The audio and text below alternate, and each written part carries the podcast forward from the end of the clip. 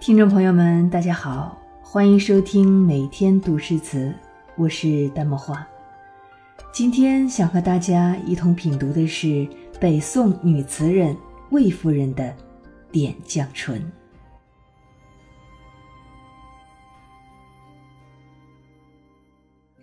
点绛唇》，魏夫人。波上清风。画船明月人归后，渐消残酒，独自凭栏酒。聚散匆匆，此恨年年有。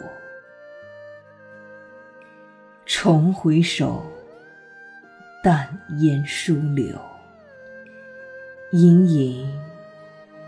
五城楼。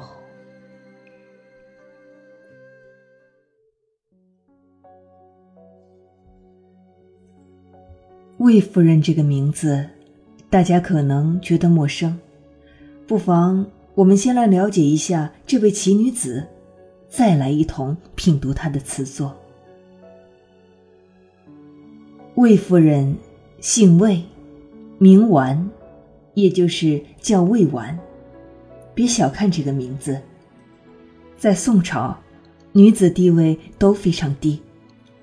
女人一般都是没有名字的，比如欧阳修的母亲就没有名字，人称正室。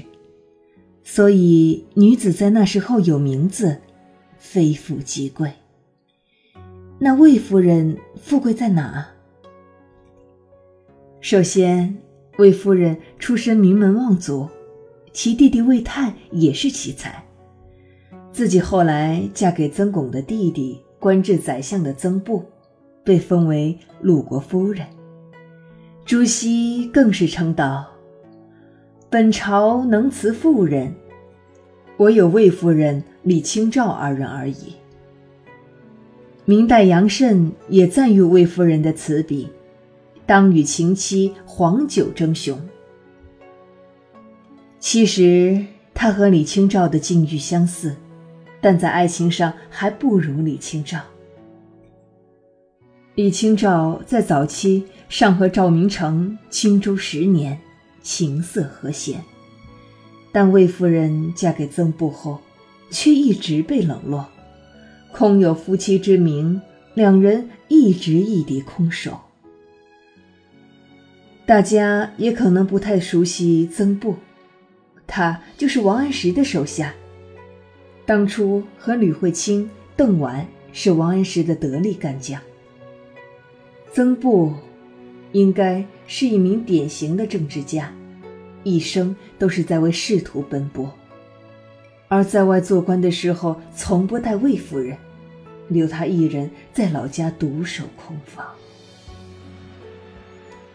在古代，女人一生最大的投资。或许就是婚姻了，而魏夫人的投资，应该算是一败涂地。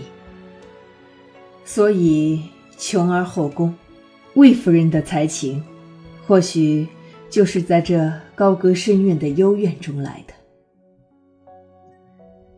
了解了魏夫人的生平背景，我们再来一同品读这首《点绛唇》。宋人喜欢写词。而词又多是以女子口吻来写，如“楼高不见章台路，天涯地角有穷时，只有相思无尽处。”可是，真的相思怀人的愁苦，只有自己最清楚。所以，这首词最难能可贵的在于感情的真实。初春的一个晚上，丈夫曾不回家没几天，又要走了。今晚，我来到江边，为他送别。清风吹过水面，明月卸下银灰，粼粼微浪闪动着波光。一只装饰华美的小船，慢慢荡离江边，驶向茫茫雾色的远方。他还是走了。看着江心的水雾，我独自一人在渡口饮酒消愁。酒没了，就对着月色，倚着栏杆，望着远方。不觉间，酒醒了，我还在凭栏身上。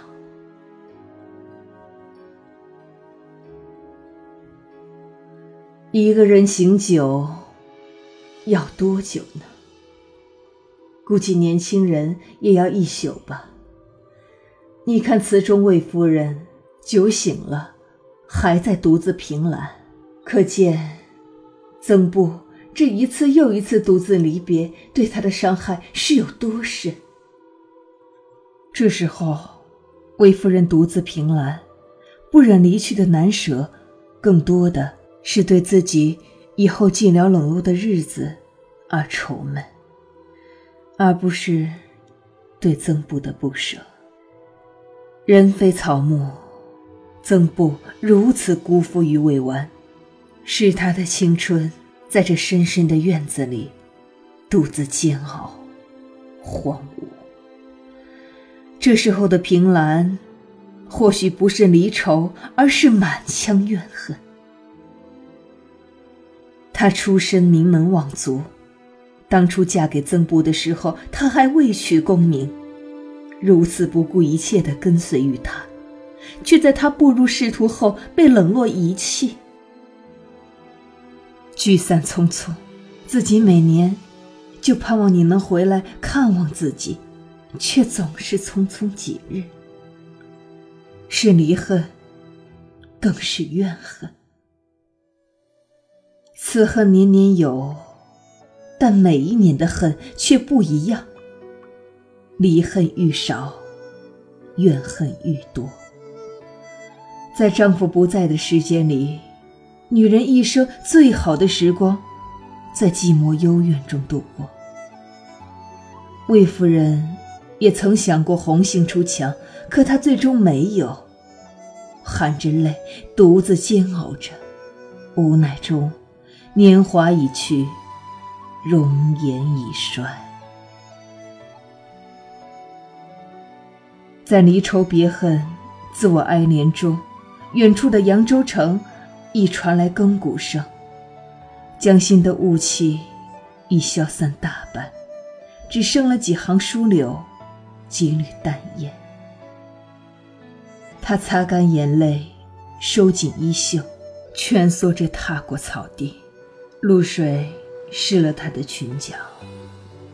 他独自穿过拂晓的街道。无力的拉开门栓，又回到了那深深大院。从此再也无爱，再也无眠。若以爱，莫辜负。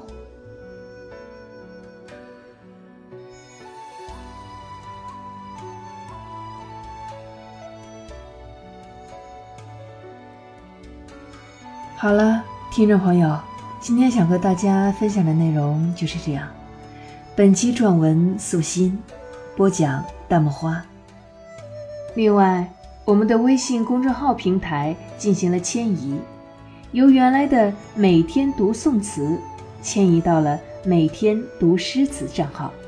想关注更多精彩图文消息，就请关注微信公众号“每天读诗词”吧。祝大家晚安，好梦。